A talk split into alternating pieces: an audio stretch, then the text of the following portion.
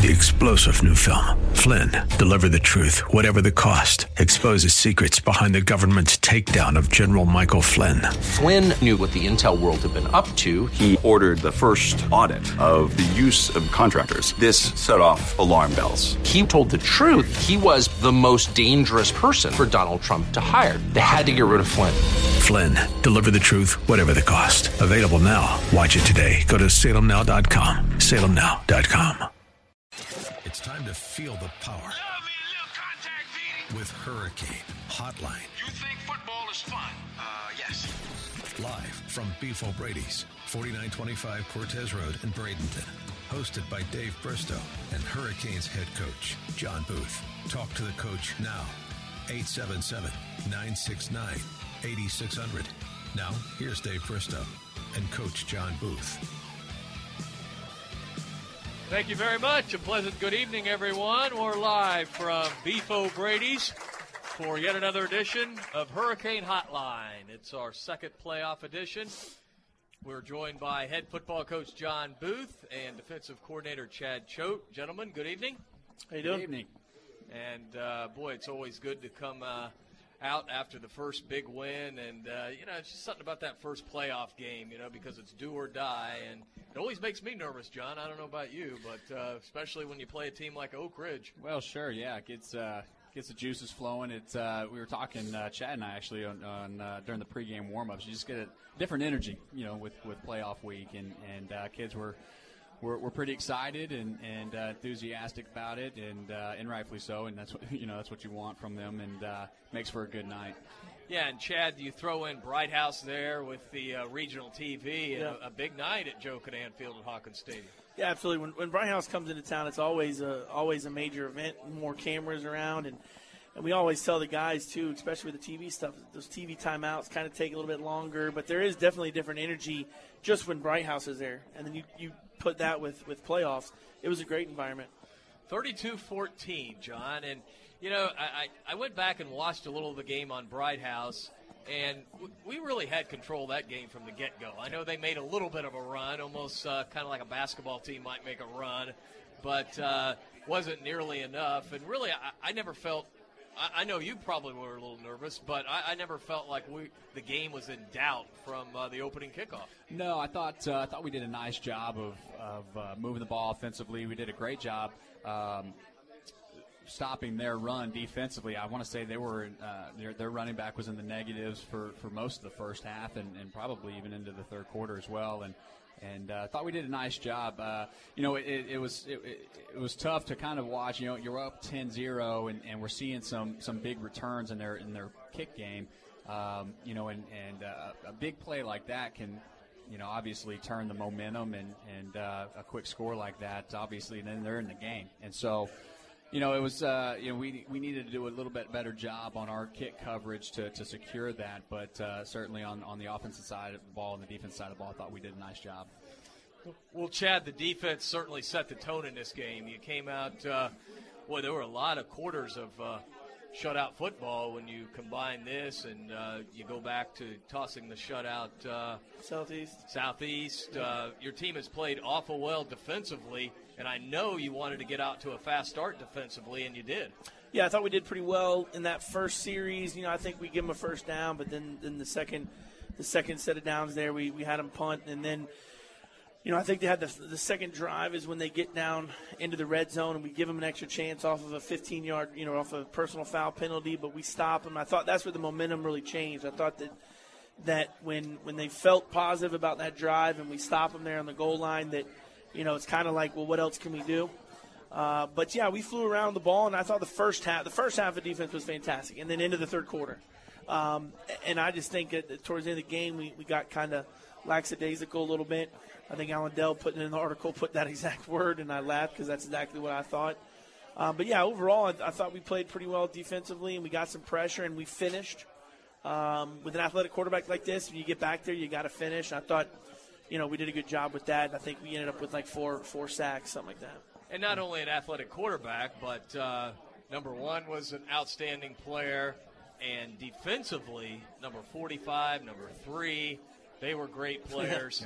Uh, 45 uh, is a big time college prospect. I mean, he was Yeah. all over the place. Jones, their linebacker. Yeah, uh, you know, Stanford, uh, Notre Dame, uh, Michigan are, I, I, I believe, his top three. But, you know, that was something that we were able to see on film. I mean, they, uh, he, he just flies around. He recognizes things uh, as quick as anybody that we've seen and, uh, and runs. And that was something that we, you know, we really had to challenge our, our running back Lorenz with and, and, and KP on our perimeter runs. Um, you know, you can't you can't slow play. You can't kind of dead leg the defender to try to make a move because those guys are screaming from inside the box um, to, to run at the perimeter. They did a nice job. That was probably one of the fastest teams that we've seen all season long. Well, they were, and I thought uh, their lefty quarterback was pretty good. They must not have liked what he was doing because I guess your thought process is there. Uh, listen, we're getting shut out. We got to try to make a change. Yeah, try to spark something. So they put their other quarterback. Yeah, they played. They played. You know, we had quite a bit of film. They played both guys. Sometimes it was even series to series uh, throughout some of the film that we watched. But yeah, I think that ultimately they weren't getting some things. He had missed some open receivers, uh, and just yeah, just a, a change up. I mean, the kid, the second kid that came in has played. So I think yeah, just to spark something, maybe get some kind of change up, get something going for him. You go into the fourth quarter, John, with the shutout, and then uh, things got a little bit dicey, but then we were able to seal it at the end. Yeah, we had the uh, the decision to make as we were in the red zone uh, to go for it on fourth down or, or kick the field goal and go up three scores, and and uh, chose to go up the, the three scores and, and put a little bit more pressure on them. That you know late in the game it's it's tough to, to score that many points, but uh, we gave up a fourth and long pass that extended their drive and got ultimately got the, the second touchdown. Um, you know, and as Chad was alluding to, just just kind of didn't finish as, as probably as strong as, as we as we should have. Um, but look, I mean, they're they're a good football team. Um, three years straight now in the playoffs. Last year at 7A, they won the district championship, um, loaded with with great athletes. Uh, so it was a good win for us. Can we play better? Absolutely, and that's something that we've been been stressing with the kids this week, and as we prepare this week, and, and correcting some things. And uh, but uh, nevertheless, to come out with a, a 32-14 win against a, a, a good team like that uh, in the first round, because a lot of times in the first round, you don't see teams as athletic as they are that can move the ball, that fly around like they do, and, and, and, and you see it in some of the scores. You're seeing you know, running clocks in the first round of the playoffs. I think this was a good challenge for us as we're preparing to go in the second round against a good Dr. Phillips team. I think you're absolutely right, John, because let's face it, we had a lot of running clocks from the middle to the end of the season, and I think we needed to be tested, and I think we started to get tested a little bit, not from the score, but just from the athletes Southeast had. I thought that was a pretty good warm up for this Oak Ridge game. And then it, it, it just a little bit more. Now we play Dr. Phillips. I think it shapes up pretty well for just the progression of what you need to get ready for a team like Dr. Phillips. Absolutely, and it, and it prepares us, and and uh, you know everything we we do you know, outside of our district play because we're kind of locked into to that. Outside our district play, you're trying to, to play as best as, as you can, and um, you know we, we did. We talked about that last week with with Southeast and and uh, some of the athleticism that they have. Um, but uh, certainly this was going to be a step up with, with Oak Ridge compared to, to Southeast. But uh, definitely a good quality opponent uh, for the first round. And we see that our district, where some people thought, ah, you know, there'll be no problem as far as Steinbrenner and Dr. Phillips. Well, midway through the fourth quarter, Steinbrenner was beating Dr. Yeah. Phillips. So all the way till the end, all the way to the end of the third. You know, yeah, they played him tough, and and I thought that Steinbrenner was going to play him tough. You know, Steinbrenner defensively um, is a good team. They got some good some good linebackers and some decent size up front that I thought they'd be able to play with with them. And yeah, I mean our district. You know, I mean, I think I think all the teams were right around 500. I don't think Yeah. there was any, you know, really really bad teams. So, you know, and defensively for us, we, we definitely you could see in the second half getting a little tired. We have, you know, you mentioned the the running clocks. We just weren't we haven't really been tested like that in the past three or four weeks now, maybe even longer. So, you know, I think it did take take a little bit to get used to, but I'm glad it was a team that was that was good like this and, and test us because we've got a tough one, you know, come Friday. And, and I'll go back to the Steinbrenner game. I thought Steinbrenner was a pretty good football team. I just thought they tested us the first half, and we just had that third quarter explosion where everything was working on what we did, and I think that's what led to the running clock. I'm not sure we were that much better than them. We're, we're better than them by two to three scores, but I'm not sure by a running clock score, but we did do that against them. Right, but uh, I mean they've got big play ability, Yeah. and uh, and and they showcased that against us uh, early in the first half, and and uh, you know and did that against Dr. Phillips. I mean they've uh, they'll, they'll go into their wildcat set where they'll move their, their receiver over to the quarterback, and, and he had some nice runs and, and threw a couple balls on, on Dr. Phillips to to to you know, and then actually got the two point conversion late in the third quarter to take the lead uh, 18, I believe, 17. And so they, they had some chances to, to really put a good game together. But, um, you know, certainly Steinbrenner is going to be somebody that, uh, you know, is going to be pretty good for a long time. They got a nice young quarterback as well. And that's good. Yeah. because, you know, obviously you need to be tested. Sure. And I think, you know, in the next, listen, this is a four year district.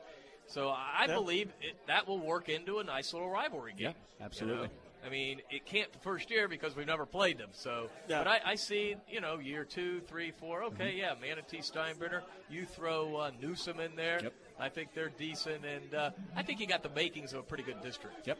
Now, let's talk about uh, what we are preparing for for Dr. Phillips. I want to kind of segue into that already because last year we went up there and it was the regional championship. A lot of people have asked me, why in the world do you have to travel again to Dr. Phillips? Well, everything started over this year. New districts, new regions, new everything. And that's just how it all fell out, right, John? Yeah, that's right. And uh, they what they tried to do was was change the uh, the distance traveled in that first round. We had the uh, the East Coast teams um, with Vero Beach and Fort and Fort Pierce that we were traveling with. Fortunately, last year we ended up getting both of them at home. Um, but uh, we, we've we've been over there the last you know last couple years, and so they wanted to cut down on the travel, so they they moved us in the the, uh, the Orlando region, and and uh, so the way it kind of worked this this year, we got the uh, the first round bye, obviously winning the district, but having to go to Dr. Phillips in the second round. You know, it's funny they try to do that. Then I see this little graphic that Bright House puts up on the furthest teams traveling to play their first game, and Oak Ridge is like right up there, Yeah. number four. Yeah. you know?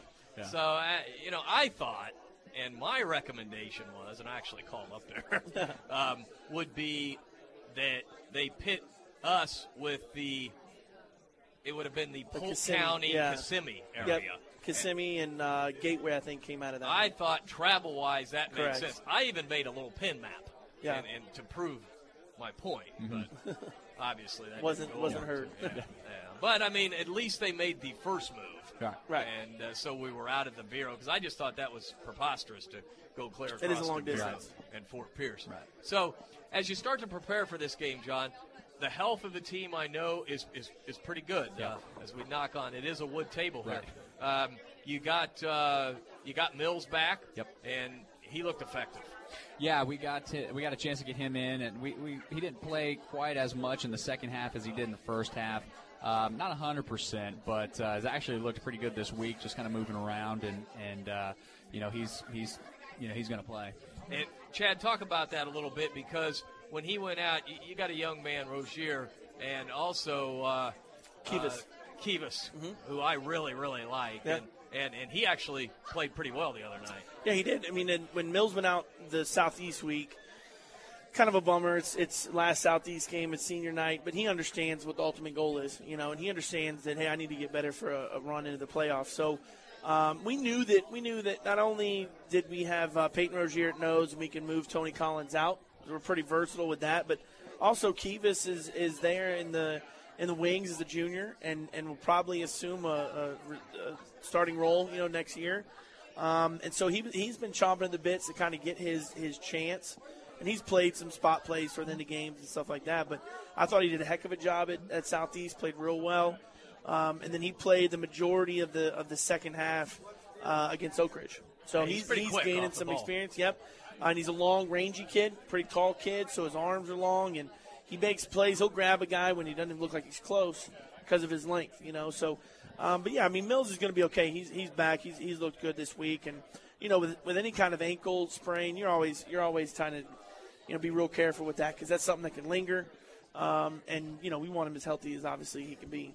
All right, we're going to take our first time out of the night. We'll be back with our players of the game, and it's an easy, pretty easy offensively. It's not that often when you have your kicker as player of the game, but when your kicker kicks four field goals. One of those, 52 yards, a yard shy of the school record. You got to go with Nick Knoll and then Jacob Main with a big pick, our defensive player of the game. We'll be back with those two players and much, much more on Hurricane Hotline. We're live from Beef O'Brady's. We'll be back right after this. Before you buy, give Conley a try. Are you looking for a great price on a new GMC, Buick, or Subaru? Conley and Bradenton. Need a reliable used vehicle you can afford? Conley and Bradenton. What about great financing, expert service, and a reputation that's second to none? Yep, you guessed it. Conley and Bradenton. Hi, I'm Alan Conley. I'm Chris Conley. From the time our grandfather started our dealership over 47 years ago, we've been proud to be a part of this community. So, for your family's next vehicle, come see our family. Conley Buick GMC and Conley Subaru. 800 Cortez Road West in Bradenton. Conley Buick GMC Subaru. Where we treat you like family. Go Canes! Brown and Sons Funeral Home and Crematory wishes you the best of luck this season. Your Manatee neighbor for over 40 years, the caring experts at Brown and Sons know how to guide you and your family through the difficult times. Featuring Trust 100 pre-planning, they'll handle all your local and long-distance needs. Celebrate the game of football, but when the game of life must end. Depend on Brown and Sons with two locations to serve you. Online at brownandsonsfuneral.com. When it comes to excellence in football, nobody beats the Manatee Hurricanes. When it comes to excellence in body shops, nobody beats Costantino. Costantino Body Shop specializes in collision repair with cutting edge equipment and technology. Costantino helps you with your insurance claims and gets you back on the road. Life moves fast, and Costantino keeps you moving. 9th Street West in Bradenton. Details online at CostantinoBodyShop.com. Bradenton's oldest and most trusted paint and body shop, Costantino Body Shop. C1 Bank is proud to support the Manatee Hurricanes. C1 Bank is a true community bank. Clients first, community first. Whether it's your personal account or business account, C1 Bank will do everything possible to meet all your financial needs. C1 Bank has 28 banking centers from the greater Tampa Bay area to southwest Florida, including three locations in Manatee County. For more information, visit C1Bank.com and go Canes. As a five time pick by Super Lawyers Magazine, as a top Florida attorney, and as a longtime supporter of Hurricane football, Edwin Eddie Mulock brings more than 40 years' experience to the courtroom. Personal injury, wrongful death, medical malpractice, and criminal law. Eddie uses his innate passion for helping people and his extensive knowledge of the law to champion justice. Office is located in downtown Bradenton at 701 Manatee Avenue West. Call 748 2104. That's 748 2104. Or log on to mulocklaw.com. We turn your broken glass into cold hard cash. Auto Glass America. That's right, Tampa Bay. If you have a cracked windshield and full coverage insurance, they can install a new one for free and buy back your old one for up to $100 cash on the spot. Call 813 96 Glass. That's 813 96 G L A S S. 813 96 Glass. We turn your broken glass into cold hard cash. Auto Glass America. AM 930, Stress Saver, Traffic Report. Good evening. 75 northbound seeing a slow ride. State Road 64 up to the south end of the Manatee River Bridge. This update brought to you by the Bonati Spine Institute in Hudson on US 19. No problems on the DeSoto Bridge. 8th Avenue Bridge looking pretty good. Manatee Avenue 53rd, University Parkway all in fairly good shape. Uh, just some minor eastbound delays on 53rd approaching Lockwood Ridge due to an earlier crash. University Parkway, Fruitville, Bee Ridge, Clark Roads, all looking good. 30 years of experience allows the Bonati Spine Institute to target the true root of your back and spine issues. Bonati succeeds where others fail. Check their website today, bonati.com. Dave Koch, AM 930, The Answer.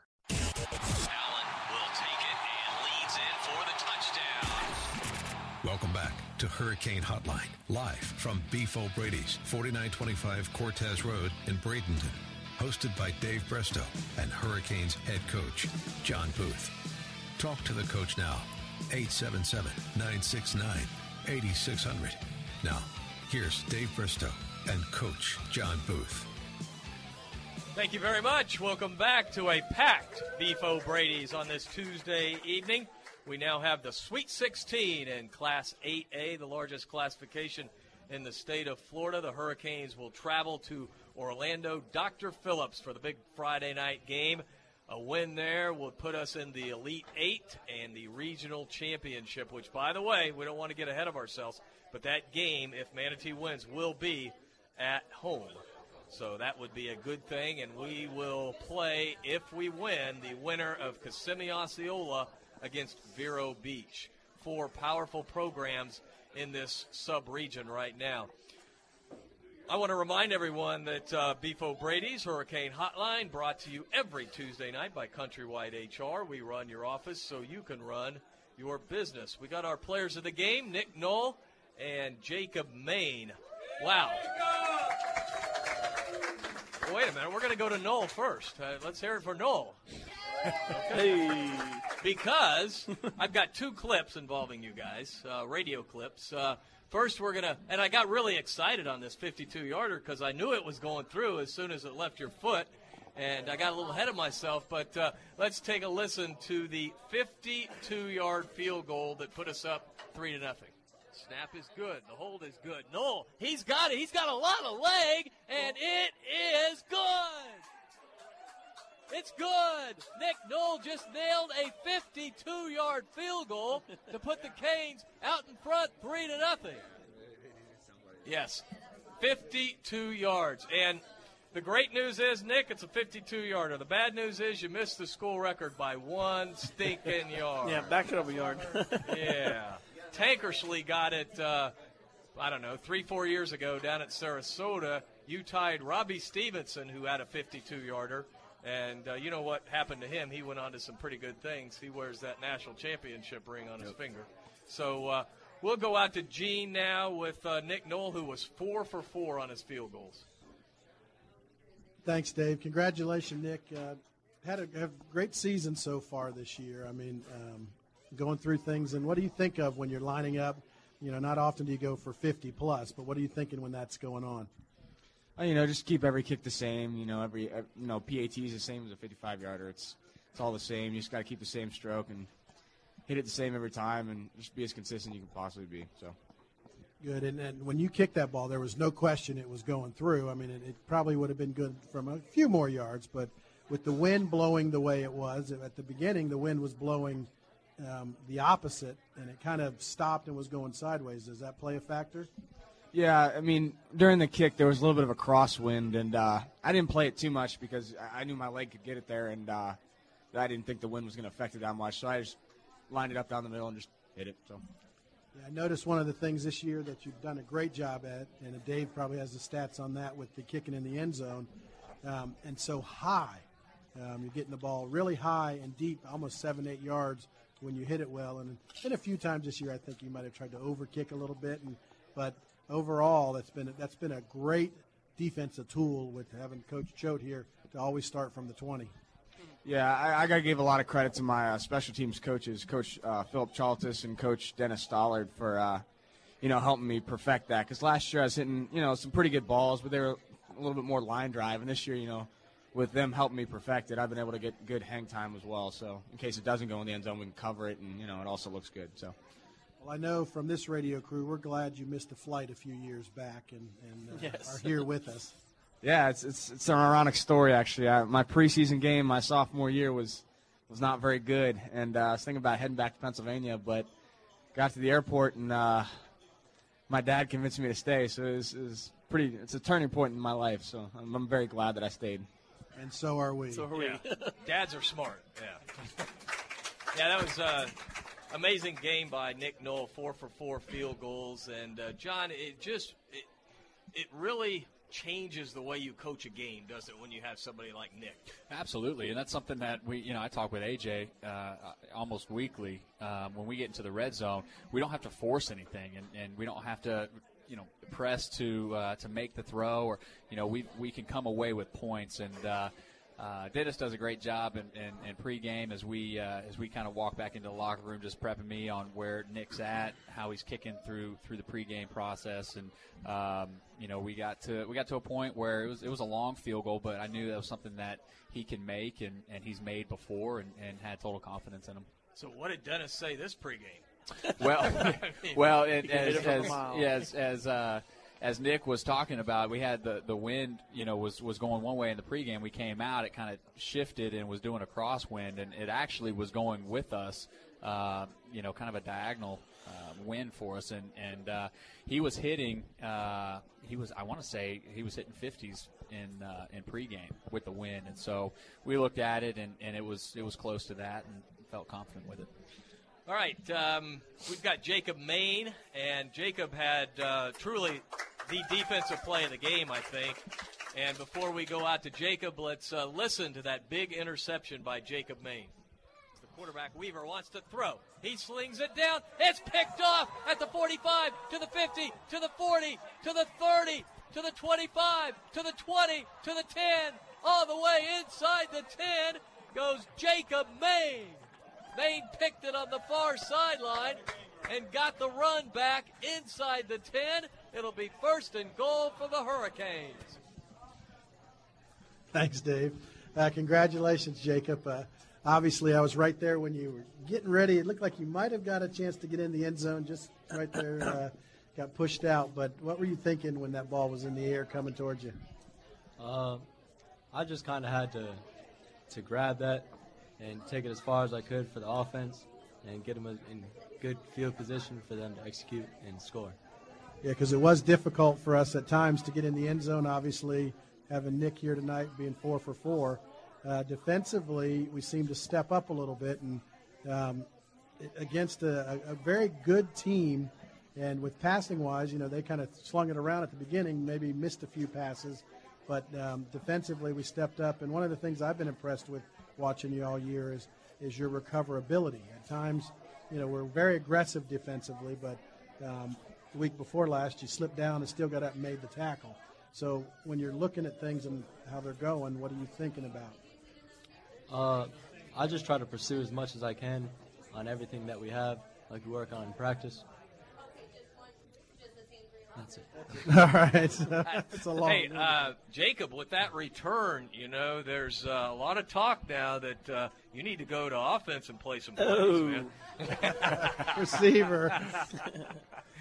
All right. Well, great job, and uh, he's kind of eating healthy out here. You know, we get the wings and that. all that, and Nick's got the wings and fries and different salad. Jacob's got a salad with some, uh, you know, chicken on it. Pick up that speed. What was your idea with that? Uh, just got to stay healthy. Coach Choate will get on him if he's not, you know, top tip top form. Well, the lineman caught him there, so to make him make tackle. Just kidding. It wasn't their lineman. Hey, Chad, uh, talk about um, your corners. Jacob Maine and Sir Williams uh, and Aaron Rona comes in Yeah, there. yeah. Uh, three outstanding corners this year. Yeah, we got a we got we've got really five guys in the back end that can pretty much play all positions. Jake plays corner. He also goes to safety as well, and so they're pretty versatile. And you know, Jake being a first year starter, and, and also Sir, we we've been we knew we had talent there. There's no question about that. It was just game experience, and so. Um, yeah, they've been starting from the beginning, and, and Jake's one of the more physical ones we've got. Uh, you know, you always got to have a, a certain moxie about you when you play corner. It's not an easy position.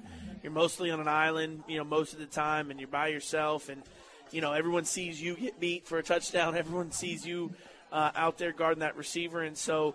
Um, you know he's got that personality. I think I think almost all of our all of the corners have that personality of, you know, you're not going to beat me. I'm the best. You know, and you got to kind of have that that uh, that moxie to it, and, and Jake certainly does.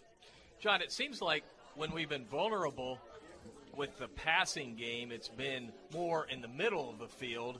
It seems like when we're sideline on the other sideline, we're right there, step for step.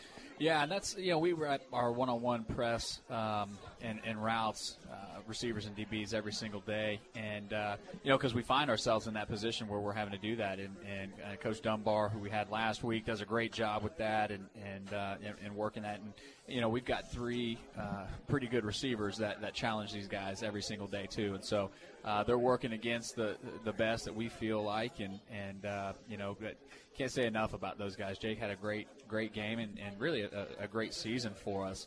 Um, you know, he's he's our probably our leading tackler. I have to look at the stats, but probably our leading tackler from the secondary as well. Um, you know, as Chad alludes to, he's probably our most physical corner. And uh, but but Sir has stepped in nice as, as a sophomore, and um, you know we had a lot of guys that we you know we didn't know. You know we've seen them play from our JV, and, and, and we we had to see what they were going to do on the varsity side, and they've just done a nice job. Chad, um, for Danny Carter's sake, let's talk about the uh, the alignment. Uh, throw it in there. And, and I know that um, we're, we're going with, with multiple defenses. Uh, you know, and watching, going back and watching, I saw. I keep telling them that. Domingue with his hand on the ground quite Sure. a bit. Sure. And uh, just talk about how the team has reacted because one thing I know that when you're preparing against our defense, you're not quite sure what you're going to get either, right? Right. Uh, yeah, I mean, ultimately we are we're, we're multiple. I mean, on the base defense is set for three four, but we're, we're pretty multiple. I mean, you look at Nelson uh, was the D lineman last year, and so um, you look at stats. Probably seventy five percent of the time he's he's going after the quarterback, whether it's a four man line or three, and he's blitzing or, or you know five, whatever it is. He's typically going after the quarterback. Uh, but yeah, ultimately, what it creates for, for me when I go back and look at our, our past games and I look at what an offense is going to look at the next week, and I go back and, and, and watch myself, we want to be able to give them as many looks as possible so they don't know, hey, we're going to be in a four man front the whole game. You know, we, we show four, we show five, we show three, and we're going to blitz some. We show four, we're, we're back out to three. And so to me, you know, it just it just causes more for the offense to have to look at. Um, and, and typically, you know, we'll be in a four man front. I would say probably almost every series at least once. And so, um, yeah, I mean, we can we can be extremely multiple, and that's what that's what I wanted from the defense is, is to be able to have those guys in place that we can switch from a three to four to five man front. Um, just like in the back end, play play man, play play cover three, play four, play you know man two, whatever we want to do, and, and we've been we've been pretty fortunate this year to be able to do that. And obviously, John, as an offensive coach, when you go against a defense and you're not quite sure what they're going to do, you know that Well, creates some headaches. Right, it, it does, and it and it uh, and it challenges you through your, your week of preparation, and we saw that with uh, the defense we, we played with uh, with Oak Ridge. Uh, they uh, play fast, they get off the ball fast, but they were multiple, and there was a lot of what ifs. Okay, if they line up into this and do this, this is how we're going to have to respond. Well, if they do that, then we're going to have to do that. And so it, it does create confusion. And all of a sudden, you get out there on a Friday night, and and it takes a little bit to kind of settle down and, and, and have the kids understand what they're seeing, be able to process it, kind of okay, relax, let's let's think what we're doing. But by that time, you're already a couple series into it, and so when we talked about what we wanted to do this year defensively, uh, I knew from an offensive standpoint, the more confusion that we can give on a quarterback. Um, and just that week of preparation for, for the, those players and that staff, um, it, it makes it difficult for offenses. I want to talk about a couple of players. I thought Domingue had a really good game. You know, the personal foul, okay. You know, um, Well, we, we live on the know, edge on defense. Yeah. I mean, and, and you know, but he played well. Oh yeah, yeah, no, He he, played played, really real well. well. I think he ended up with uh, four sacks, four sacks on the on the game. So, uh, I mean, four tackles for loss. Excuse me, one sack. I think he had a fumble recovery. I mean, it was it was between him and Jake and and uh, for for play of the game, but uh, he played really well. And I want to talk about Gonzalez because he has stepped in when Kwanzi Jackson left the team. And you know what? He's just been a steady, steady player. Yeah, well, theoretically, position wise, uh, Nelson's playing where where Kwanzi was, right? And Nelson was in the middle, and, and but Emilio stepped in. And in the beginning of the year, it was between Emilio and, and Nelson, and um, Emilio just is a guy that understands the defense really well, and he understands where he needs to be, and kind of embraces too that he's kind of the the guy, the the linebacker that that blitzes the most, you know, with, with Nelson. So he understands that, and um, you know he does a he does a fantastic job of of I think it was the Alonso game where his breakout game where he had eight tackles and they're all for loss. It's kind of crazy, uh, but he, he's he's come up big. He's come up real big. Yeah, I'm glad you mentioned that because it's a statistic that all of a sudden I've started paying a lot of attention to tackles for loss. Yeah. And as a big Gator fan, I know that Florida has a ton of tackles Yeah. for loss. And offensively, we, we don't. Kelvin Taylor will get two, three yards, but not that many times is he dragged down for a loss. Right. So you're faced with a second and seven, second of eight, instead of a second 12, second 13. Sure. we had over 100 tackles for loss going into this game. Okay. And now we've got, oh my gosh, we had a ton Yeah. of tackles for loss Yeah. with number one. And I just think it's, it's just huge. Yeah, it puts the offense in a bind. I mean, when typically, especially in the beginning of a game, when you can get those tackle for losses, because most most offenses, hey, we got a script, 5, 10, 12 play, whatever it is, that's what we want to run. Well, all of a sudden, if you're in a second and 12 or second and 15 and you didn't script that, you don't, you don't, you know, you may not know where to go from there. Um, and that's our ultimate goal. Our ultimate goal on defense is to win first and third down. Third down is obvious to get them off the field, make them punt, get the offensive ball. But winning first down to me is anything anything seven yards or, or longer on second down, and so it puts them in a situation um, where they don't offenses don't want to be in. They don't want to be in second and 10, second and fifteen. And, and, and to that point, I mean, our first drive offensively, we had a couple screens and moved the ball pretty efficiently all the way down in the red zone. And all of a sudden, we missed the out route, second and 10. We missed a block on the option, fumbled it, recovered it. Now we're at, at uh, third down and long. And uh, it forces us now to kick the 52 yard field goal. Yeah. So, I and mean, you were, and you were cruising. Right, you're right. But you get, but if you down. can get behind the chains on on first or second down, it puts you in a tough position offensively. Right. All right, we're going to take our second time out and final time out of the night. When we come back, we'll have our trivia question and much, much more. We're live from Beef Brady's. We'll be back with more Hurricane Hotline right after this. Former Hurricane Chuck Howard knows what it takes to be on a championship team. Howard Leasing is proud to sponsor the Hurricanes and ready to champion solutions for your employee leasing needs. Big business, small business. Howard Leasing covers it all from payroll processing and workers' comp to human resources and employee benefits. Get on the winning team with Chuck Howard and all the pros at Howard Leasing. Details available online at howardleasing.com. Again, that's howardleasing.com. Coastal Orthopedics and Sports Medicine proudly supports Manatee High School and Hurricanes football. Dr. Dan Lamar, a former Hurricane, is the team's medical director. Dr. Lamar and the staff of experts at Coastal Orthopedics are recognized leaders in sports medicine and wellness technology. And with offices in West Bradenton, East Bradenton, and Lakewood Ranch, they're always close by. Details online at coastalorthopedics.com. Coastalorthopedics.com. Coastal Orthopedics and Sports Medicine, keeping you in the game.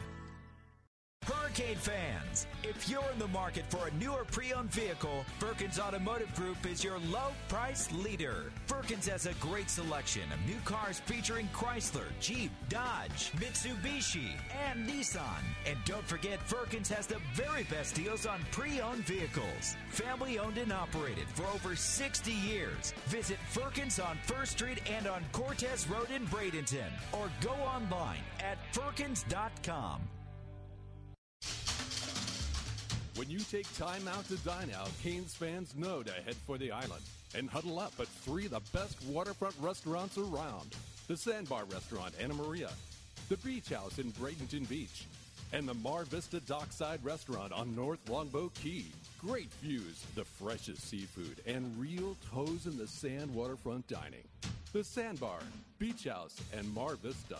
A touchdown the whole team will cheer for.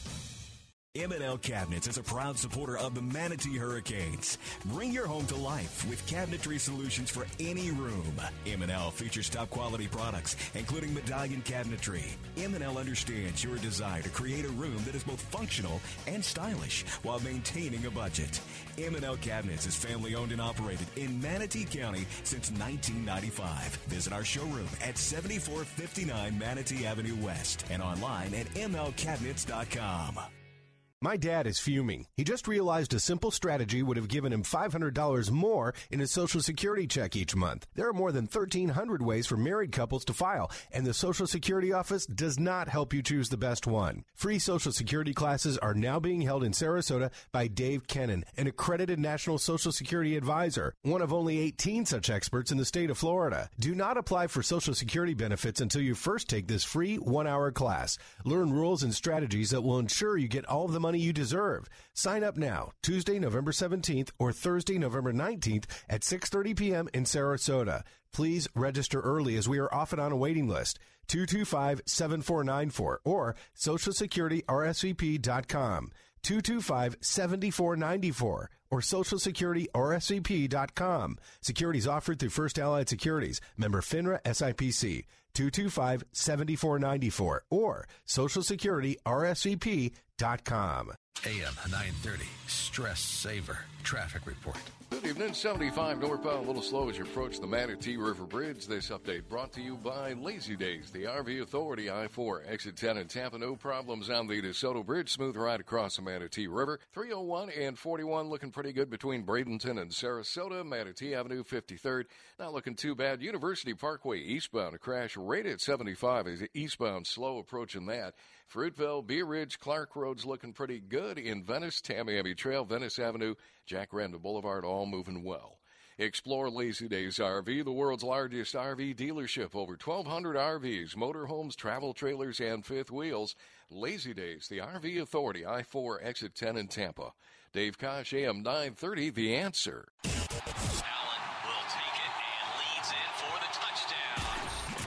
Welcome back to Hurricane Hotline, live from Beef O'Brady's, 4925 Cortez Road in Bradenton. Hosted by Dave Bristow and Hurricanes head coach, John Booth. Talk to the coach now, 877 969 8600. Now, here's Dave Bristow and Coach John Booth. All right, welcome back, everyone, to Hurricane Hotline. We are live from Beef O'Brady's, our final segment. We're talking playoff football as the Hurricanes travel to Dr. Phillips to take on the Panthers Friday night. John, how important is it that we are returning a visit there? We, we know what we're going into. Um, many of the players on the team, of course, last year. That's got to help a little bit. Yeah, I think so. Anytime you're you're in, in postseason play, I think experience plays a huge factor for you, and just understanding just the, the, the dynamic of it, getting on a bus and traveling and, and having to go play in a pretty hostile environment. And so, um, yeah, I, I'm, I'm, I'm confident that that's going to play into our to our favor this week. All right, we're in the Sweet 16, so let's uh, let's go down the bracket. Then we're going to throw out our trivia question. In the top of the bracket in the North, we've got Mandarin 11 and 0 playing Lake Brantley 11 and 0.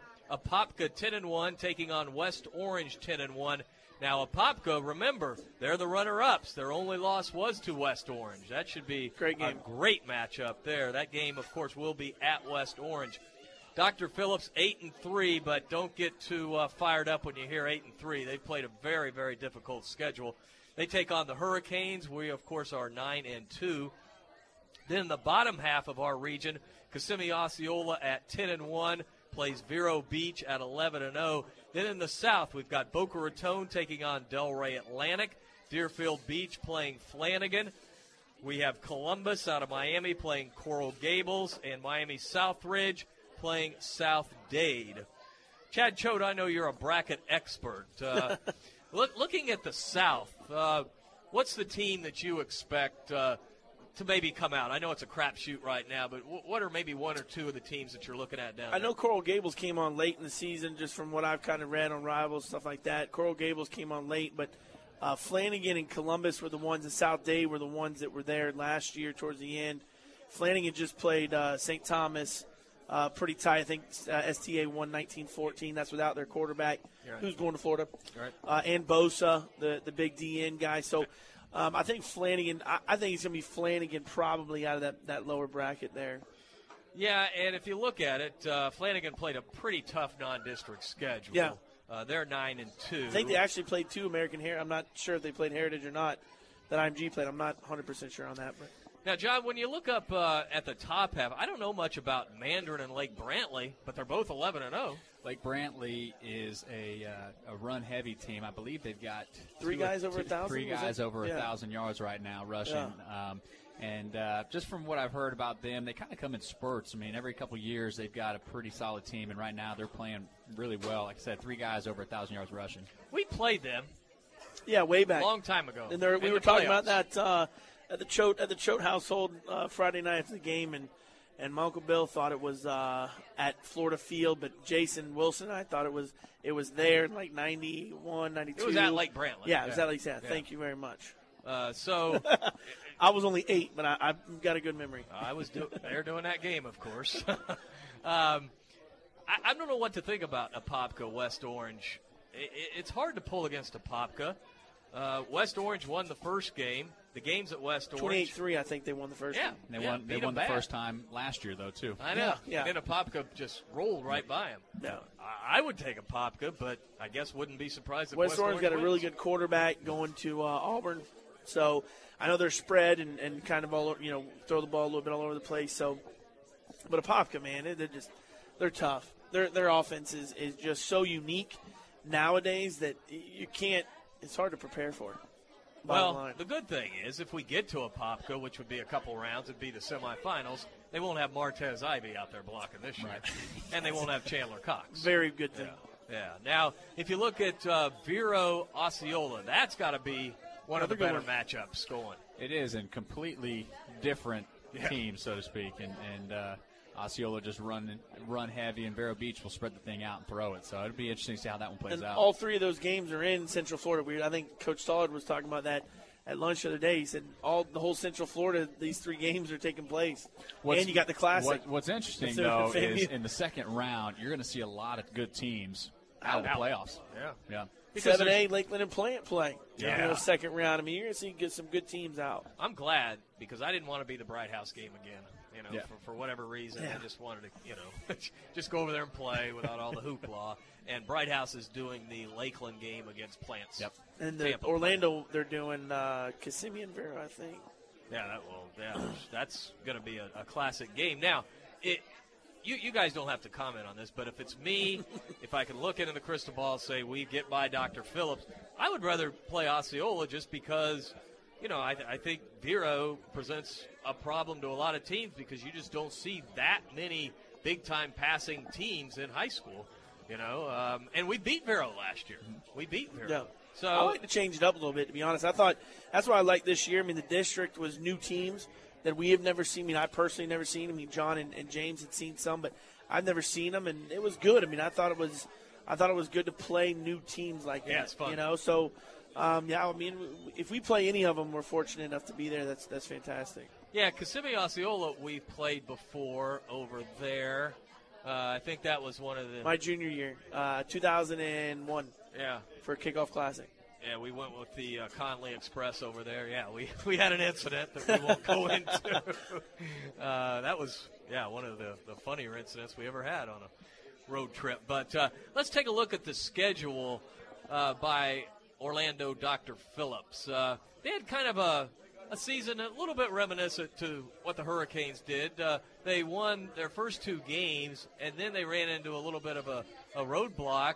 They lost to West Orange only by seven, by the way. Then lost to Apopka by two. Then played a very, very good Daytona Beach Mainland and lost that game. I'm not sure you could play three tougher teams in a row. No, and you could tell that they, they planned that on purpose and, Uh-huh. and try to test themselves early. Yeah. Then they one, two, three, four, five, six game winning streak, and uh, none of the games close. And so, really, it, uh, somewhat similar to what the Hurricanes went through. We lost a couple early, and then went on a long winning streak. And they're going to be ready for us, John. You know that. Oh, uh, there's been some already some comments in the paper Yeah. over there saying that uh, they've, they've waited a year and all this good stuff. But I guess that doesn't really matter when both teams hit the field, right? No, it doesn't. I mean, it gives you maybe a little bit of momentum. They, I know they feel like we, we kind of went in there and stole a, a game from them that they expected to win, but uh, you know, we talked about that with our kids. Man, we went in there and we earned it, and we're going to have to earn this one as well. And so they're they're going to be ready. We're going to have to match, you know, their their readiness and their enthusiasm even more so. And uh, I think our kids are ready for it. All right, uh, here's the trivia question. What was the score of last year's game that gave Manatee the regional championship? Noel turned his head real quick. yeah, yeah, I know the, the obviously the players who played in that game should know the score, but uh, the score of the Dr. Phillips Manatee game last year, a thrilling game, and uh, Mr. Knoll uh, did something at the end uh, to propel us to the big win. He kicked the field goal, obviously, didn't run a touchdown or anything, even though he's capable of that, I'm sure. Go ahead, Danny. All right, no doubt who's going to come up with this answer. Here we go, Mr. Gene Gallo. I just want to have my name over the radio. I really don't know who in the world did this. But I'm going to take a guess that with Nick sitting over there with a late field goal that won the game, it might have been 24 21. I don't know. You got it. Give that man some wings. Yeah.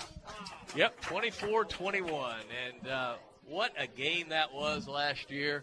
And, uh, John, that was a game where we, we started out good, and then in the second half, they started to go exclusively running the football right, right up the gut. Yep. And uh, they were successful in the second half, but just not successful enough. Right, they did a nice job, and, and, and what we talked about with our guys on Monday was how important special teams were in that. We had a uh, kick return with uh, Joe Robinson, um, and we had Nick's uh, field goal. It gave us 10 points in that game and, and, and really, you know, kind of propelled us for that win. And, you know, we, we I thought we had a, a really good first half on, on both sides of the ball. They went away from the, the passing and went to that run run attack and, and uh, starting to really move the ball effectively. But after Nick's field goal, I don't know if they, they wanted to get away from that and, and try to, you know, eat up some yardage pretty quick. They went more to a passing.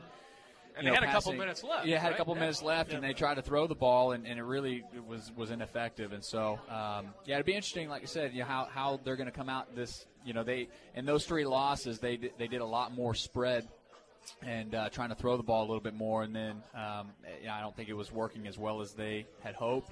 And they're getting to be a little bit more the the run heavy team that we've seen uh, over the last you know few years from them. But uh, you know, I know Chad's broken it down with the Yeah. percentage. I mean, pretty pretty heavy run, Yeah, uh, like- almost they're like 70% 70% run over the last and few what I weeks. notice on film, guys, is the fact that they'll run the read option with Hogan Yep. at quarterback, number five. Then all of a sudden, just maybe in the middle of the drive, they'll go under center Yep. with a lone setback and just start playing power football. Yeah. Yeah. A- And, they'll do that successfully. Then they'll switch back. Yep, and they'll switch quarterbacks, and they'll bring in Yeah. ten, who's a kind of a bigger kid, over six foot, and uh, and he'll come in, throw the ball a little bit, and then they'll go back into a little power eye kind of formation, and, and yeah, I, th- I think that they're finding an identity, and, and I think that it's, it's obviously worked for them the last seven games, or And they really spread it around too. Yeah, They don't yeah, have they've it- got they've got three running backs that are good. There's no question. Yeah, their, their, their leading rusher is Hogan with 644, then Washington 422, then Charles 325. They call themselves the statistics are up- BGA, the best group alive. So Yeah. Well, I mean, they're good, and, and again, they don't care who gets the ball. Apparently, no, they just want to win. Yeah. And so it'll be it'll be a game, John, that we're going to have to come out early. I know, like we did last Friday, and, and kind of take control. Absolutely, and uh, you know, and it's and it's gonna it's gonna start up front. We've got to protect, you know, AJ in their pass game and, and create some open run lanes for for Lorenz, and uh, and then up front on the def- defensive side, we're gonna have to we're gonna have to control the line of scrimmage and and uh, enforce our will and how dictate how the game is going to be played. All right, that does it. Uh, Chad, good luck Friday night. I know Thank you. you'll have the defense ready. Thank you, thank you. John, uh, get them over there. I know uh, you'll follow last year's probably ritual and get them over there, and get them going. That's it. All right, that will be Friday night from Dr. Phillips. I want to remind everyone we'll be on the air at 7 o'clock. We'll have uh, the live radio broadcast. We'll also have the stream, so you'll be able to watch online, and the radio will be over the stream. So get over to Orlando, but if you can't, tune in right here to AM 930. That does it. I want to thank everyone involved in tonight's broadcast. Ace Andrews for Coach Choate, Coach Booth. This is Dave Bristow. Until Friday night, so long, everyone.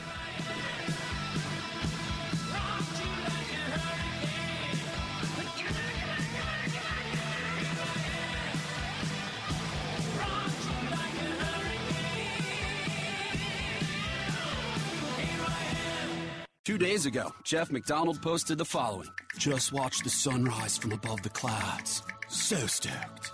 Jeff got 19 likes and 7 comments. Not bad, Jeff. Geico has a comment to add that may make you even more stoked. In just 15 minutes, you could save hundreds of dollars on car insurance by switching to Geico. And if that doesn't put your head above the clouds, you'll have the extra money to scale a peak that will. Hashtag on cloud nine, hashtag savings. Geico. 15 minutes could save you 15% or more on car insurance. Got a lot on your to do list? Now, during Kubota's Power to Do Great Things sales event, get a great deal on an L3301 or 3901 tractor with a live continuous running rear PTO. Now get financing as low as 0% APR for up to five years, and great customer instant rebates when you buy a new L3301 or 3901 and two implements. Now through December 31st, 2015. Call toll free 1 888 465 8268 for details about cost and terms. For more information or to find a participating dealer, visit Kubota.com. Three star general Michael J. Flynn, head of the Pentagon Intelligence Agency, knew all the government's dirty secrets. He was one of the most respected generals in the military. Flynn knew what the intel world had been up to. He understood its funding. He ordered the first audit of the use of contractors. This set off alarm bells. The explosive new documentary, Flynn, Deliver the Truth, Whatever the Cost, and covers the facts behind this scandal. Flynn told the truth. He was the most dangerous person for Donald Trump to hire. I find out the worst enemy that I'm going to face in my life is right here in America. They took my assessment and they wanted me to change it. And I was like, I'm not changing it. They had to get rid of Flynn. With in depth interviews, archival footage, and never before seen personal records of the man behind the headlines. I just felt like I was drowning. Flynn, deliver the truth, whatever the cost. Available now. Watch it today. Go to salemnow.com. Salemnow.com.